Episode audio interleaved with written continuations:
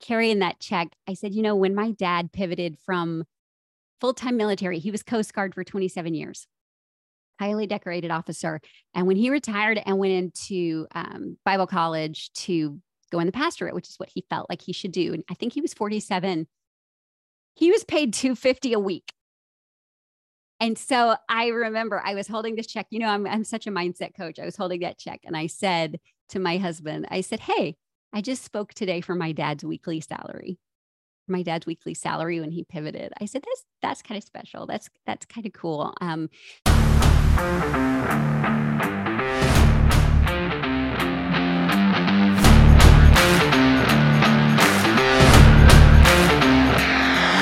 My name is Jake Thompson, your Chief Encouragement Officer, and this is the Compete Everyday Podcast, a show designed to encourage and equip you with the tools to build a winning mindset so you can build your winning life. Text podcast to 972 945 9113 to join our morning motivation club and visit competeeveryday.com for past podcast episodes and to learn more about our resources and gear for ambitious people who are ready to start winning. Welcome to the show.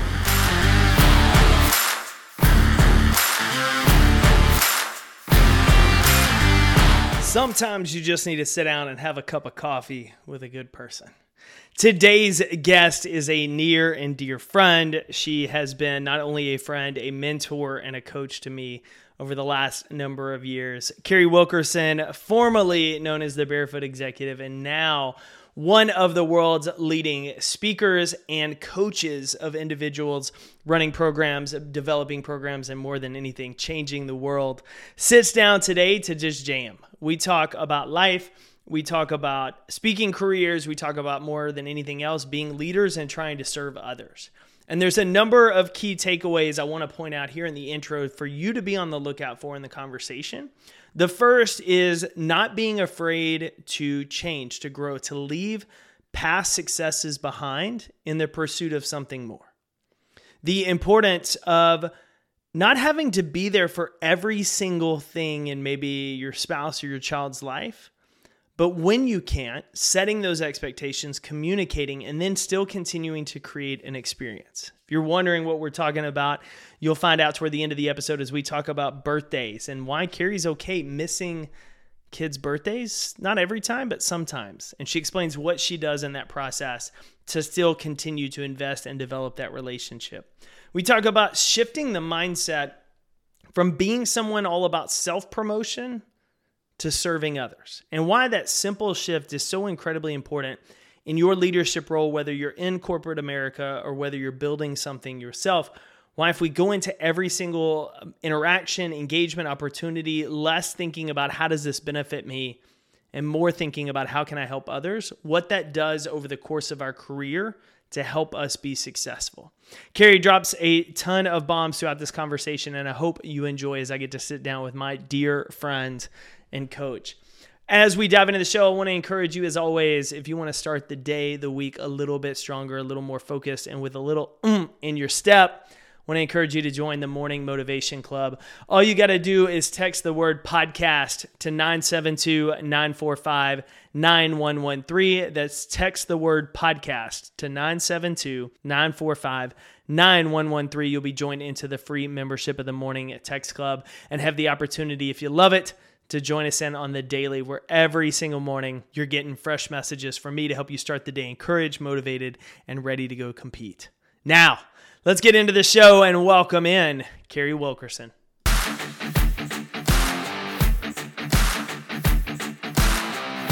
Carrie, welcome to the podcast. Hey, Jake. So I have to ask because I feel like uh, we have some similarities in this. Okay. Did you ever think, or were you ever told that you would be speaking behind a pulpit one day? Actually, I'm from a conservative denomination, so no, that wouldn't no. be allowed. um, but uh, you know, I I like to say my dad was a pastor, so I like to say, you know, he really hoped that one of the kids in the family would also be a pastor. He just didn't imagine that it would be his daughter and that it would be about business. So uh, he did say, and you've heard me say this before, he did say, baby girl, if you could find a way to get paid for talking, you'll have it made. So we all know that's not preaching, right? They're not. they're not. Well, I don't know. I don't know. I've seen the sneaker collections on a handful of uh, a handful of those pastors on Instagram. Top point point point one percent. Like the rest of the pastors really are grossly underpaid. Uh, yep. But teachers and and a whole other number of uh, professions. And but you and I, as I left, we uh, I was told my youth minister growing up thought I would be a pastor, and I was like, yeah. Mm, yeah, weekends I, are probably a little different than that, and I don't really know if I want to do that. And then, sure enough, years later, I left because I'm on stages. Kind of, uh, yeah. We we kind of are. We have a marketplace ministry. Um, I was uh I think my family thought I would do music ministry. Like I would be doing women's conferences or because I sang. I was a I'm a mm-hmm. trained musician. So I think that's what they thought I would be doing is teaching music and probably doing some kind of, you know, singing for women. And now you're just, you're speaking for women men. and men and yep. teaching everybody. I, I want to uh, cue listeners up. So Carrie uh, Carrie is my business coach. She has been a keynote speaker for quite some time, a seasoned vet that just crushes it in arenas. So think uh, your favorite maybe basketball stadium or football stadium, and and having that that is what Carrie excels at. And but it didn't always start that way. We got to mm-hmm. flash back a little bit. So I want at least a little bit of a snapshot for our listeners who may not know you.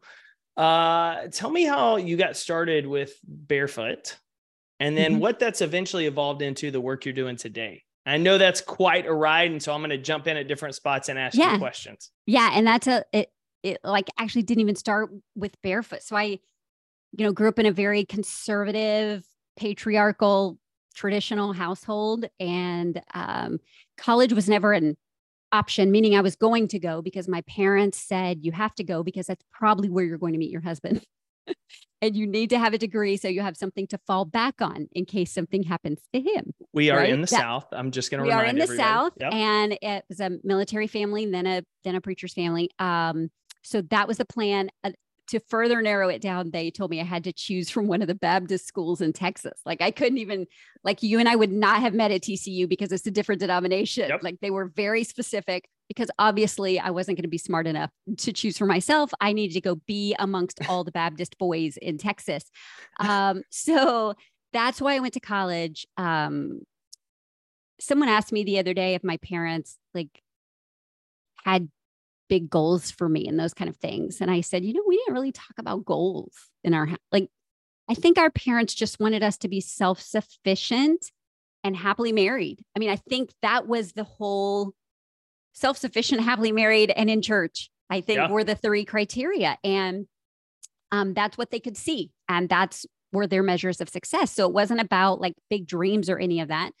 But I went to college and uh, studied music because that's what I did in high school. I was on stage, I performed, all those kind of things. And sure enough, uh, met a boy there. I was very clear in my prayer life that I was not going to marry a preacher. Anybody that's ever heard me speak knows I am not cut out to be pastor's wife material. Uh, that's, a, that's some kind of trouble waiting to happen. But he gave me a preacher's kid. So I married another preacher's kid, but he's in finance and uh, very conservative, uh, also very like emotionally opposite. So we're Tigger and Eeyore, and I'll let listeners decide who's who. Uh, but we had a very traditional path. You know, I was going to finish college and then I got my teacher certificate. And while I was going through school, I worked in the, the legal sector. I worked um, in the, the government sector. I worked for the Small Business Administration at one point, 84 hours a week, Jake, to pay off my student loans and during the summers. Uh, very driven, but I didn't know towards what. I was just driven to do. And so I was exploring all the things and working at all the things. And I did love to work. And I know that sounds weird, but I love to work and I love what to. What did learn. you like about it? Well, I like to make money, but I like, I think I liked changing the place I was in.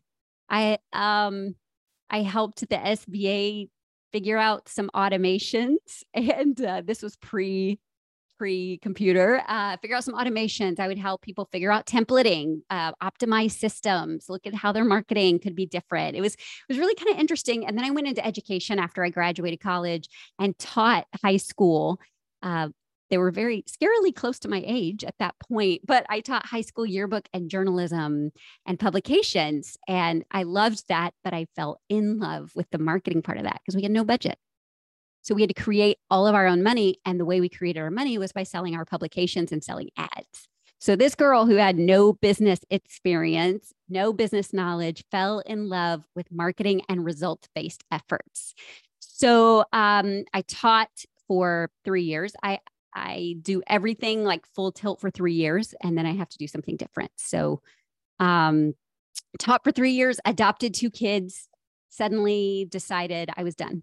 That I needed to do something from home. I uh, these kids came from hard places. I didn't want them to doubt who their mom was.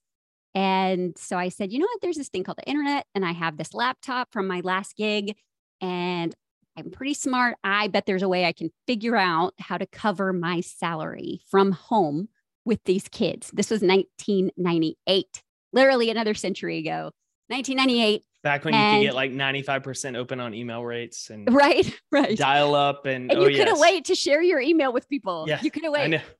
So um, then I went to the library and said, you know, what kind of businesses can I start? And honestly, there just were not a lot of books. There were not there was not a lot of resources. We were pioneers. Interestingly, at that point, everybody thought I was crazy, but I figured it out little by little.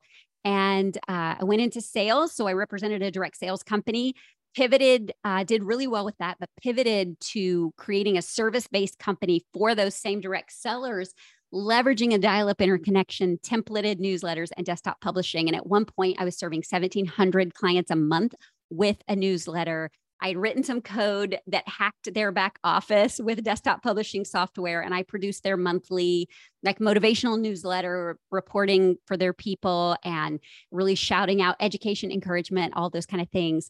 Um, and that was a multi million dollar business. We exited that business. I believe we had the first team of virtual um, assistants in the early 2000s. We didn't know what to call them, but yeah people on that team across the nation that I paid that worked for me through software who I never met in person, that worked at home with their kids, uh, creating this service using the internet.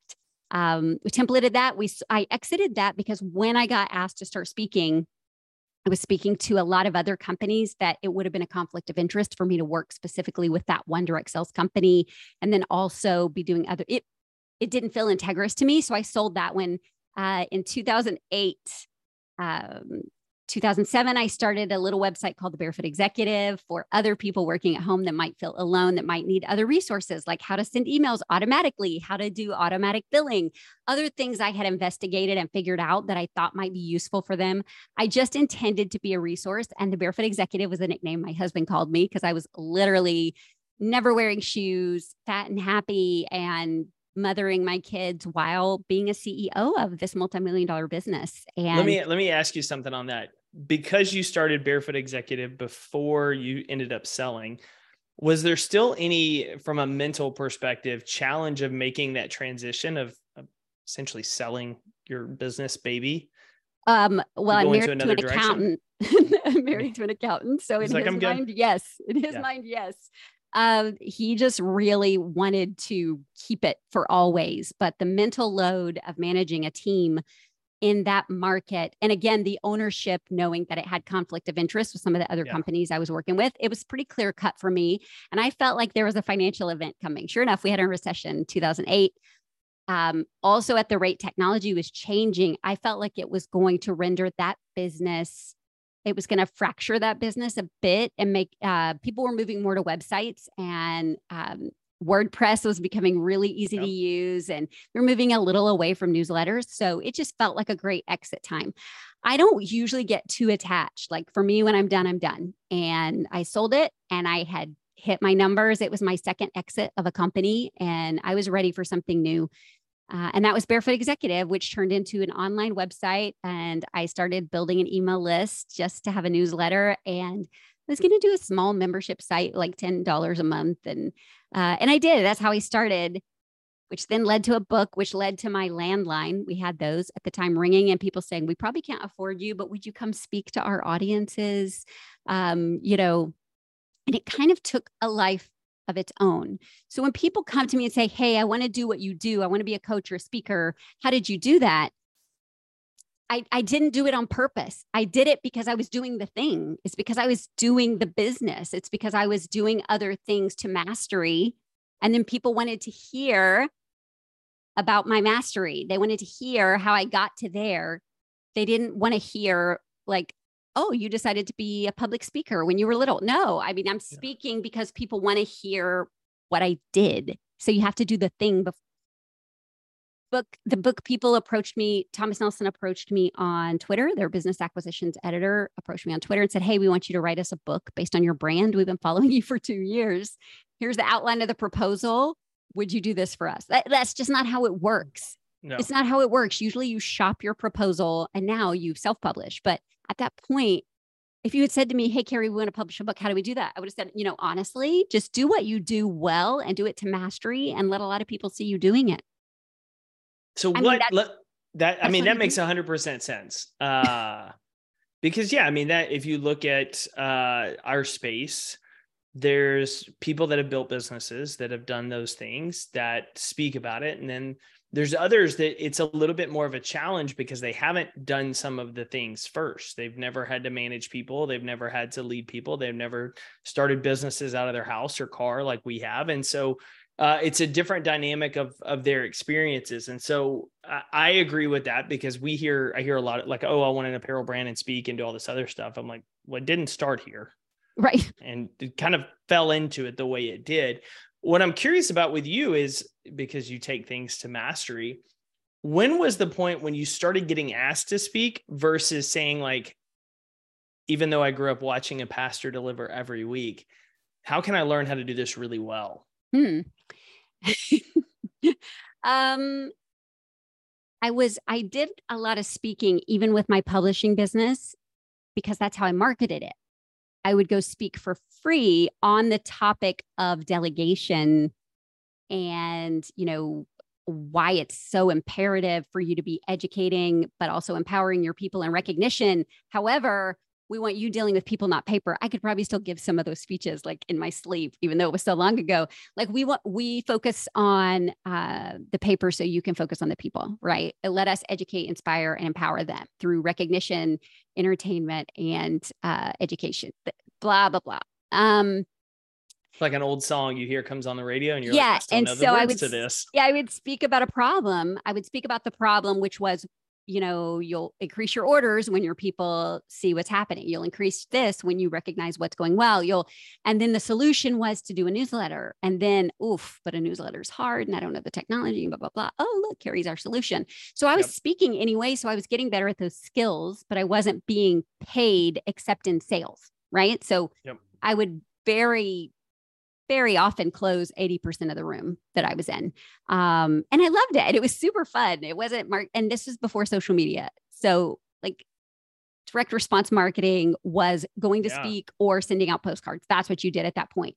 Um, when I started the Barefoot Executive, um, people were asking me like how are you working at home? And what are you doing? And how are you leveraging this? And et cetera et cetera. And how are you leveraging technology? And so i did a lot of things like this like podcast back then it was blog talk radio or teleconference calls. So i really kind of said yes to every interview for about a year. For about a year i just talked and talked and talked and talked and talked about what we were doing and what we had done and what we learned. And um, you never know who's listening and so I'll never forget the first phone call I got on a landline. They looked me up in the phone book um, at that point. Um, you youngsters, Google that so you'll know what I'm talking about. And like I answer the phone, hey, is this Carrie Wilkerson with the Barefoot Executive? Yes, it is. How'd you get my number? No, I didn't say that, but yeah. yes, it is. And they said, well, we need a keynote um, for an event in Dallas, which I live in Texas. We need a keynote for an event in Dallas. And you're probably way out of our budget. Like that was how they launched in and we've heard you all over the place. We've heard you all over the place. So, what was happening is their sales force was hearing me on these interviews and things and then reporting back. Yep. And they said, and we want you to come. Jake, they never asked for a video. They never asked for a speaker packet. They told me their theme. They told me I could talk about whatever I wanted. And here was my time frame. And then here's what they were going to pay me. It's because you had the track record of the business. Because they heard me speak. and and they'd seen what I'd done. Yeah, and they knew my my history in the business. So that was the first time and I remember hanging up and feeling like it was illegal. Like I've been paid my whole life to shut up. I have three brothers. I've been paid my whole life to shut up. These people are about to cut me a check to say words on on a stage. Like I'm going to get paid to talk.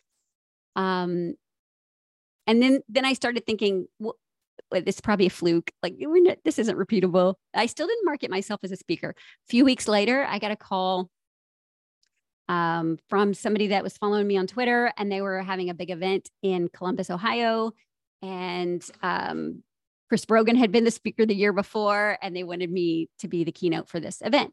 And they asked me what I charged. And I said, Well, talk, talk to me about your audience. I did all the delay tactics. Talk to me about your audience. Talk to me about who, da, da, da.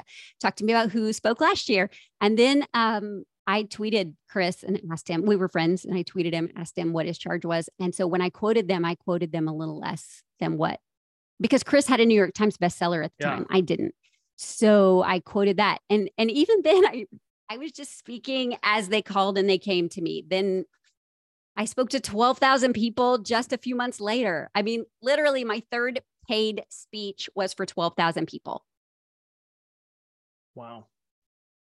But let's not get it twisted. I had been speaking to yes. thousands and thousands and thousands of people before because a virtual audience are still bodies. Like if you just yep. knew, uh, somebody the other day said, when you're doing podcasts, you really do have to imagine that you're speaking at the Super Bowl. You really do, because you never know the reach of the audience and you never know where it's going to end up or who's going to hear it. Uh, I did a Periscope. Remember when that was a thing? I did a yep. Periscope um, uh, on a small topic. And all of a sudden, the CEO of a major company that I really wanted to speak for popped on because one of her leaders had said, This is who we want to keynote our conference. She popped onto a Periscope, private messaged me after two minutes, private messaged me, said, Here's my private cell number. Would you give me a call when you hang up? Flew me to Vegas, let me train her people online. And then uh, she's the she was my first six figure offer that she said, Would you do a keynote for a conference? And I said, No, actually, what I think would be better is, and I made her an alternate pitch. And uh, she was my first six figure offer. So it's because I was speaking to thousands and thousands and thousands of people on a regular basis. Um, so I want to I want to talk about that, but because people listening are like following this, and they're probably like, I can't replicate that. Like there's no, there's no replication of like step one, step two, step three. You but can, but will you? well, will you? Well, the, the thing I like is you're doing the work, you're out selling your business, growing your business, you're speaking, you're looking for opportunities to get better, but then you're you're really good at self-promoting. But not in a say sleazy way. And so I'm curious how your approach with it is because I feel like some of the most successful people in our business are great at promoting themselves but there's a lot of people promoting themselves where you're just like really? Um i think i i would say i'm not great at self promotion i would say i'm great at serving people. And, I, and that's the difference. I think there's a difference. Yeah, yeah. self promotion is all about what i would get out of it. But serving people and being on their shows i was never on their shows saying hey hire me to speak or hey hire me to be your coach or hey you know, I was just answering questions or telling them what we did or giving them resources about what software we had used or what they needed to look for in an accountant. Because, you know, a lot of accountants weren't familiar with business, online business in those days. You know, it was, I really was just helping people. Uh, the difference is maybe I have, I have good energy. Like I'm always happy to be there, have great energy. Um, I care about people. I pay attention and um and I think people were drawn to that. But, but I am good on stage. Yes. I'm you can't I'm, be terrible on stage and keep getting opportunities. No, no. And and so I'm funny and and I well, the truth is I'm the same human on stage as I am at coffee. And you know that because yep. you've seen me in all those places.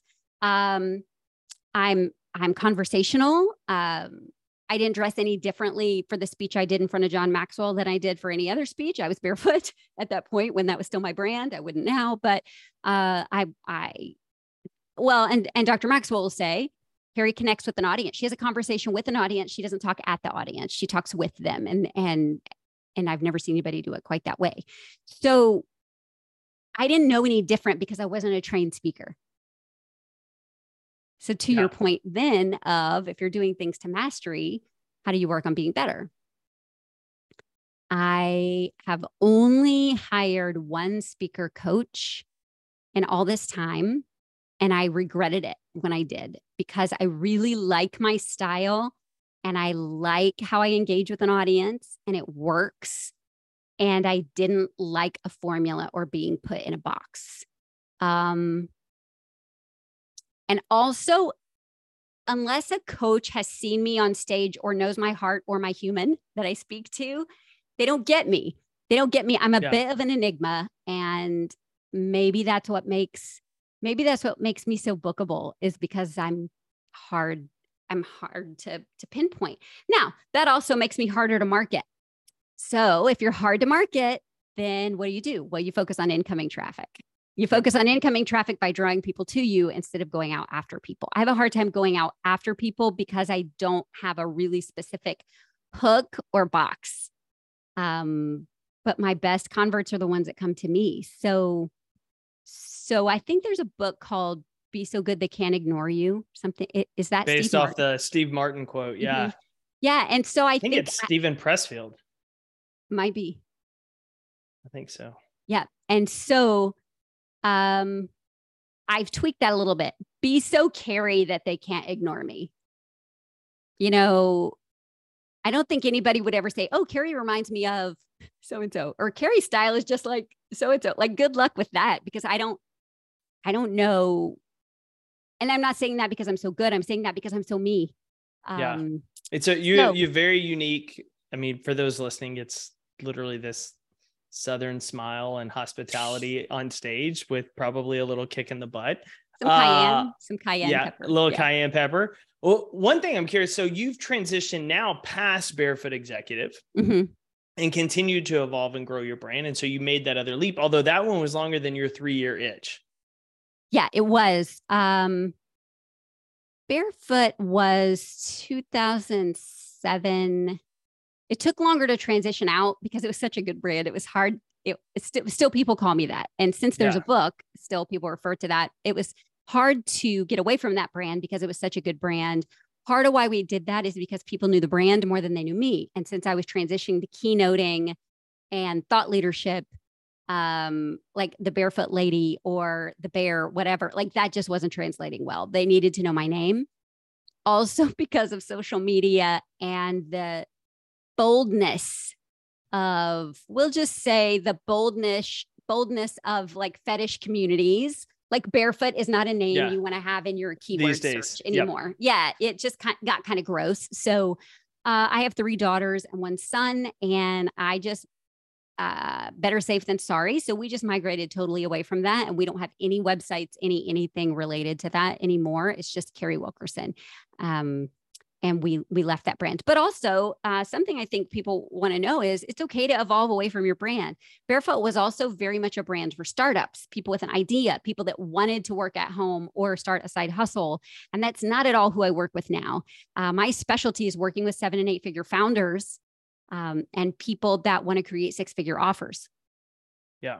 Not six figure years six figure offers. I mean this is who i work with personally now and then i i don't speak to just anybody i focus on speaking to high energy mega audiences and that's that's what i do and that's who i want to attract now i was about to say but that also took you time to go through the path of saying who do i really yes. enjoy mm. and i mm. think that's a really important thing of like what lights you up versus i don't want to go get on a plane yeah yeah, exactly. Um, the the pricing advice I got when I was offered my first couple of gigs. I was friends with the wife of the NSA president at the time. And I wasn't in NSA, but I said, you know, would he be okay emailing me or, can I call him? And I just have a pricing question. And, and we had met several times and he was a big fan. He followed me. And so I said, okay, I need to know how to create my price because I don't have a book. And I don't, at that point, I didn't. I don't have a book or a show or a celebrity name or whatever. And he said, well, the truth about speaking is you just make the price up. You just make it up. You get to decide what it is and how much is it going to cost to get you out of the house and away from your littles. At the time, they were little, away from your littles and sleeping in not your bed and showering in a hotel. Like, what is that going to cost? And the market's going to tell you yes or no. And the market's going to tell you yes or no. Um, which there are some interesting things that, as you know, because this is something yeah. you and I work with in coaching. Uh, there are some counterintuitive things about pricing in this market, but uh, basically, just make it up. Yeah, you can charge more if you're a celebrity. Yeah, you can charge more if you have a New York Times bestselling book, maybe, depending on if the audience wants a ticket draw or if they really want results for their company. So yeah. it just all depends. There is no formula, there is no set thing. But I had to say, okay, how much can I make at home consulting? Like when I'm out of the office, it costs me money.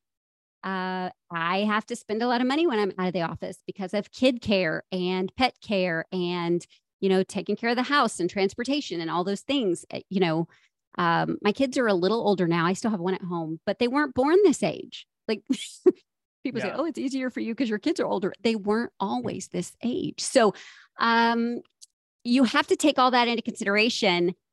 And then you have to look at how do I recover?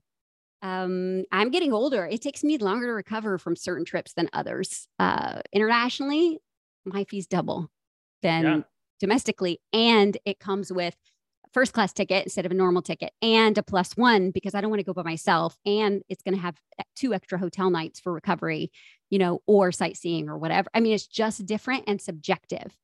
And yeah. you have to be okay with that. And you have to be okay with not getting some of them. Absolutely. You got to be okay be. getting that no. And we've talked about that in, in a couple of different situations as well, of like being able, because I remember one of the ones I like walked away from and I was like, oh, like I did I? And you're, like, like, oh, no, I hate that I lost that one. I, I know. Said, you did not lose that one. That money was you not in your bank account. You, you didn't have to down. give anybody money back. You walked away from it. What you, yeah. you stood up for your value. You stood up for what you were willing to do and not do. That being said, I spoke last weekend for 250. Yeah. And um, and by the way, don't message me and ask me to speak for 250. The answer is no. It was say you my, better you better add a couple of zeros to yeah, the end of it that just my, if you're interested. It, it was a women's event at my old church and it was a morning breakfast and I'm very very very close with some of those ladies and um and I wanted to and I could. But you know what? Even when I was cashing that check, I held on to it for a few days because it's less than my first check I ever got for speaking. Like my first check was 2500. Um but then I I remembered as I was uh, carrying that check, I said, you know, when my dad pivoted from full time military, he was Coast Guard for 27 years, highly decorated officer. And when he retired and went into um, Bible college to go in the pastorate, which is what he felt like he should do, and I think he was 47, he was paid 250 a week. And so I remember I was holding this check. You know, I'm, I'm such a mindset coach. I was holding that check and I said to my husband, I said, Hey, I just spoke today for my dad's weekly salary. My dad's weekly salary when he pivoted. I said, that's that's kind of special. That's that's kind of cool. Um, so it's just a matter of how you frame it. Um, yep. I also have speaking contracts that were more than my first year as a teacher. Yeah. You know, and so it's made up, it's subjective but nobody just wants to hear you speak because you're a rehearsed speaker. They want to hear people with something to say. Well, people that can help them. As I yeah. laugh, like eh, nobody cares how cool your story is. Maybe once. What do we do with like, it? What do we do with it? And that's where, like, I love the fact that you mentioned that about the check because I think in any career, the higher we climb, as you and I have talked about this, I'm like, I had a monster year last year. This year is running down it, gonna pass it, and I'm like, ugh, still got to keep climbing. Like I have that. I'm super happy because I, I understand where I was five years ago, six years yeah. ago, and I'm grateful yeah. for it. But I still have that chase for more. Remembering that comparison piece. Yeah. Putting yeah. things I, into perspective, I think perspective. is really helpful for leaders because otherwise you start to detach yourself from the process and journey you went through to get to this point. Yeah. And you don't enjoy that paycheck, that salary, whatever you got that bonus now because you're like, I wanted more versus like 10 years ago, man, you'd have killed for like a fraction of that. Yeah, exactly. I think perspective is really important. I think um, a mentor of mine said, grateful but never satisfied. Yeah. That's where he is. Um, Dr. James Dobson, legend in radio broadcasting yeah. and evangelical circles, um, when he had me on his radio broadcast, he said, which you know, considering the strong female voice, and he believed yeah. he believed once upon a time every woman needed to be home. Period. End of story. Not working. Uh, it was quite a shift for him to have someone like me on his radio show. And I've been invited back multiple times. And he said, I only perhaps- want to know what his email and hate mail look like that week. Because I know that's what I would say. I would say those, those first couple, not... those first couple rows are. all. my pastor always laughs. He's like, "Don't email me about that. Don't email me about that. this." I would say, "Do not email the show about that. All those opinions are purely mine." But he would say, "Carrie, you're perhaps the most driven woman I've ever met." And I said, "Gosh, you're hanging around in the wrong circles." I know a lot of women that are really, really driven, just you know, for different things, but um, but mine's not really for money not really for ego, but maybe for impact or maybe to give people permission to see themselves the way I see them. Like that's a good day. If I can get somebody to see themselves the way with the possibility that I see in them, give them permission to think a little differently about themselves, like that's a really good day. So when I shifted my thinking on that $250 check, I thought, okay, when my dad first got that $250 check for preaching, um, it validated his idea. It validated that he was where he was supposed to be, and I. It was just a. It was just a really cool anchor for me. Yes, I did spend it. By the way, I didn't frame it or anything weird, but I did spend it. Uh, I did take a picture of it. Um, but it, it's just helpful perspective. But we we can't compare. We can only compare. I, I don't like comparing us to ourselves all the time because we're different than we used to be. Like I I don't have the same, I have a lot of energy, let's be clear, but I don't have the same, same kind of energy that I had maybe 15 years ago. Um, but at the same time, I maybe have 10 times more empathy than I had. And I also have so many more lessons because of all the ages and stages I've been through with my kids and marriage and entrepreneurship and even technology and the internet. Like I'm one of the online internet like godmothers. I've been around since the beginning with this online business thing and a, a public presence. So kind of been there and done that. And I would hope I can process it with wisdom instead of a self promotive know it allness, uh, because to me, that just feels different. So, uh, as we kind of wrap up, a couple of things you've mentioned a few times is family. And as somebody who is a speaker, is very strategic about when she travels, works, mm-hmm. but works with people all over the world, events all over the world, clients all over the world. How do you set your schedule for your non-negotiable family time? You mentioned about like international trips. I'm bringing somebody with me. We're yeah. staying a couple extra days. Where else do you enforce that or set those boundaries so that it's not business first, it's family first, maybe with business included in that experience? Yeah. Um, you know, I am really intentional. Um, I also have kids that are in the performing arts. And so there is no like on and off season for that. There is show weekends and not show weekends. And so I will not miss a show. That being said, I don't see every show in the run.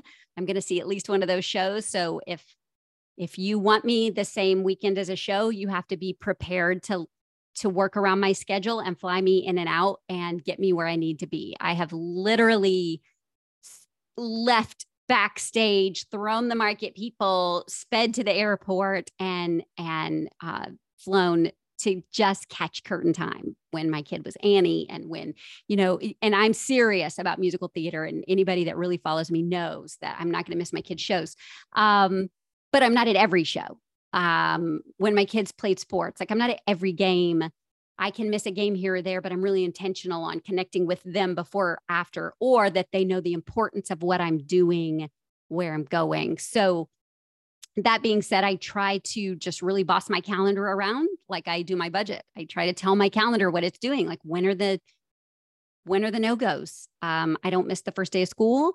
I don't miss, you know, important things. I I block out I have a kid in college. I block out parent weekend. I block out those things. And if somebody calls and says, Hey, we have an event such and such, I say, okay, here's the conflict there's either no workaround for that, so I can recommend you something. Is there any wiggle room on your date, or how can we make it work? You and I have friends that have been in such demand that people have sent the jet for them and then yeah send them back. Yeah, that's that's not been my world yet. I've never had that hard and fast of a deadline yet, but I am really strategic about what I say no to, and I'm I'm not afraid to say no, and I'm not afraid to turn down the money. but I can also be creative and say, I can't be there in person, but would a TED Talk style video be of value? I also have pricing for that. And then I can be in both places at the same time.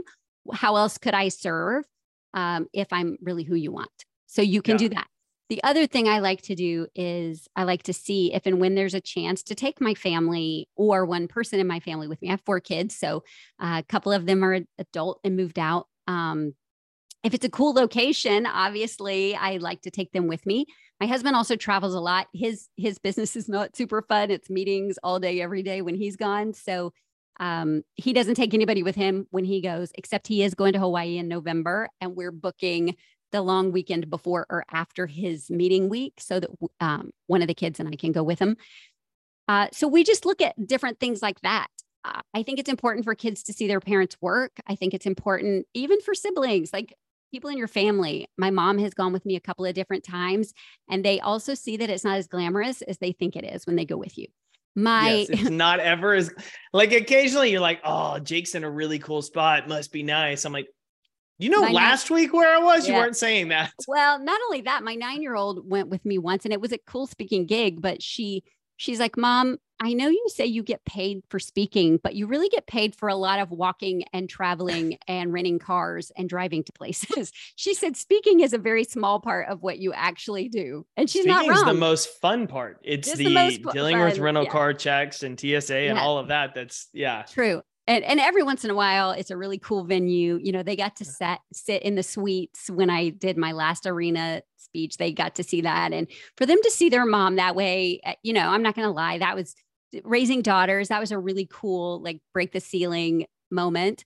Um, my kids don't see any ceilings. My kids don't see any reasons why they can't do what they want to do because they see a mom who's unafraid to try it or ask for it or do it. And so that's really strong and powerful. But I will say that, like today, and you know this because we talked about this during our coaching session, I'm looking at some places I've been invited to go, like for a friend's 50th birthday and for different things. And then I'll put those down and I'll say, okay, I want to go do that.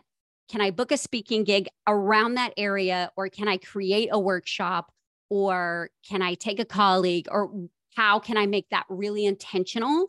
How can I, you know, my husband would say, how can you make that a business expense? Yes. That's yeah. not my primary, but my primary is how can I make it profitable? How can I make it pay for itself?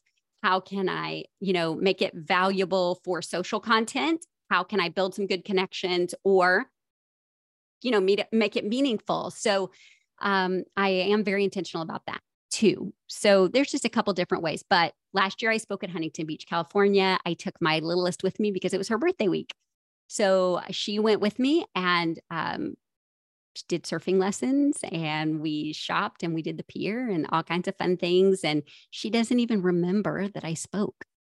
She just only she remembers that she and mom went to California for her birthday last year. So, um, I don't know. I think we can have it all. I think we can't necessarily do it all.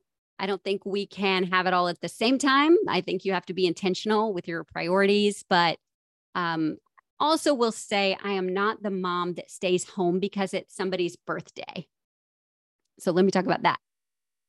I think that birthdays are important. I think that they happen every year. And I think my kids have never, ever complained about celebrating them early if I had a conflict.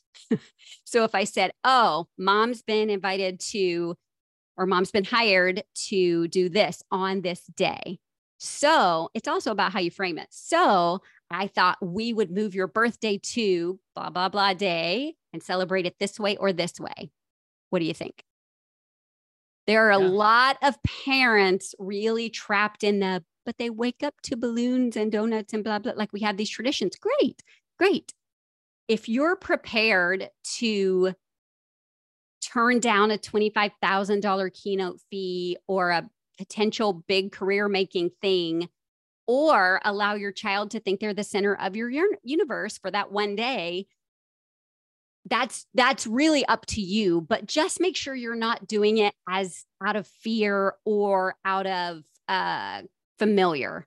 My kids have never ever complained about celebrating their birthday early or going with me and celebrating it a different way. We do still have a lot of traditions. Guess what mom and dad? When they go to college or when they move out you're not going to be there in the morning to wake them up with balloons and tradition. So creepy in the dorm room. Good to kind of teach yeah. them some resilience or whatever. But um, it's just, I would say you don't have to block off all the birthdays. You don't have to do that. Maybe the birthday weekend, or maybe just leave space in the birthday week or whatever. Um, well, I would um, say the big one, like the 16, the the, the big yeah. moments, but also it's what you just said. It's like with any relationship, the communication piece. I think yeah. I was traveling last year on my wife and I's anniversary. Every like, year. Hey, yeah. I'm going to be gone. I have this opportunity. Like we can celebrate the weekend before when we get back, when you want to do it. She's okay with it. She's like, yeah, yeah go take that gig. Exactly. Exactly. Um, but it's also in how you frame it. So with my kids, yep. I'm like, and because of that, we're going to be able to XYZ. Or if we do this, then we can that. And uh my kids and they're super flexible and resilient about those kind of things. We had we got married uh, the last week of May. Uh, we weren't thinking about kids, obviously. We got married between semesters because we I was a college kid, yeah. um, which means we never get to celebrate our anniversary. We always have a choir concert or somebody's in a musical or there's baseball season or something. Like May is the worst. Uh, we have one child born with a spring break birthday. And I also have a spring break birthday. We have another child whose birthday always falls the week after school gets out. So everybody's always gone. So there's never a big school party. We have one whose birthday falls on Christmas break. So there's never, you know, so they've learned to celebrate theirs at different times. And um, we're, we just try to be super flexible. If you want a career like this, um, I think flexibility is really important. And it, it teaches them, it gives them a whole different set of skills. So that's I will say I do preserve a lot of family things and plan around them a lot, but we don't have sacred days as Makes far as sense. that goes. Makes sense. But I was about to say, you're still intentional with how we still celebrate and create those experiences. Oh, oh, the end 100%. of the day is all that matters. They're they're ridiculously spoiled. They are ridiculously celebrated. And uh, and as a matter of fact, my child who's been married two years, uh, who still leaves it to me to plan her birthday. This last year on the birthday, I said to the husband, Hey, this is yours now.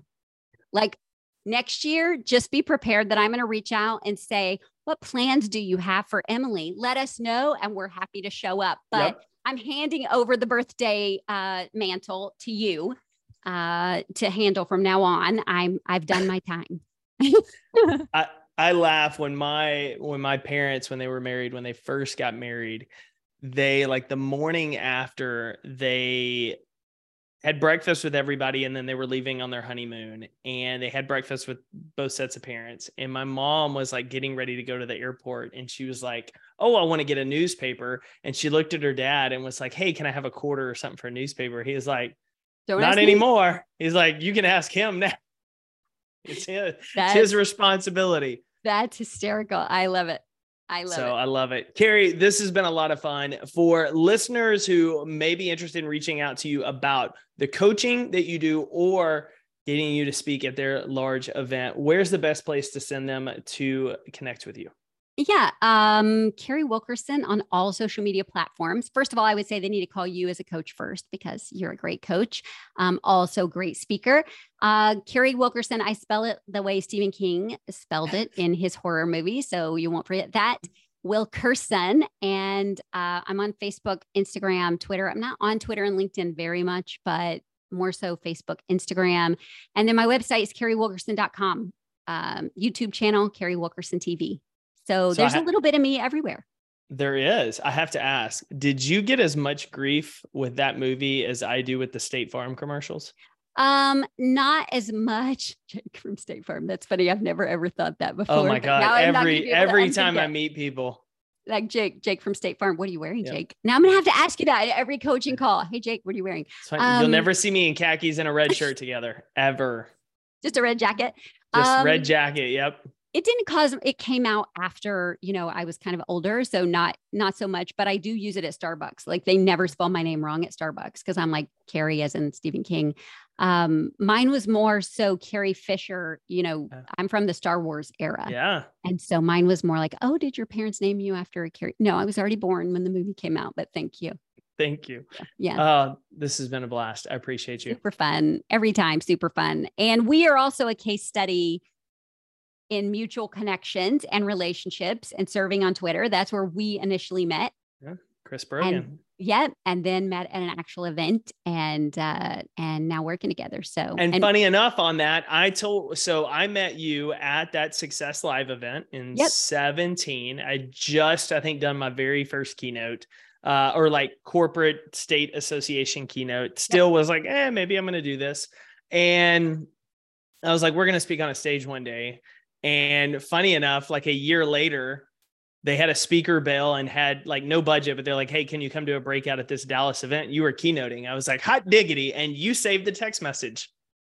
I did. You said, we're going to share a stage. I'm going to finish my book this year and I'm going to XYZ. I don't remember what the third I didn't finish the book that year, but I did get on a stage and you sent me the screenshot. And I was like, oh, yeah, I saved it, of course, because yeah. relationships matter. And I never ever pitched you to coach with me, and I never ever pitched nope. you to connect me for speaking anything. And we were just serving. And so uh, that's the power of connections and relationships and real capital, in my opinion. And who knows, we might share the stage again soon. Stay. Thanks for tuning in to another episode of the Compete Everyday podcast. To get in touch with the team, drop us an email to podcast at competeeveryday.com. And to find out more about our resources, content, and gear that will help you build that winning mindset so you better compete for your best life, visit competeeveryday.com.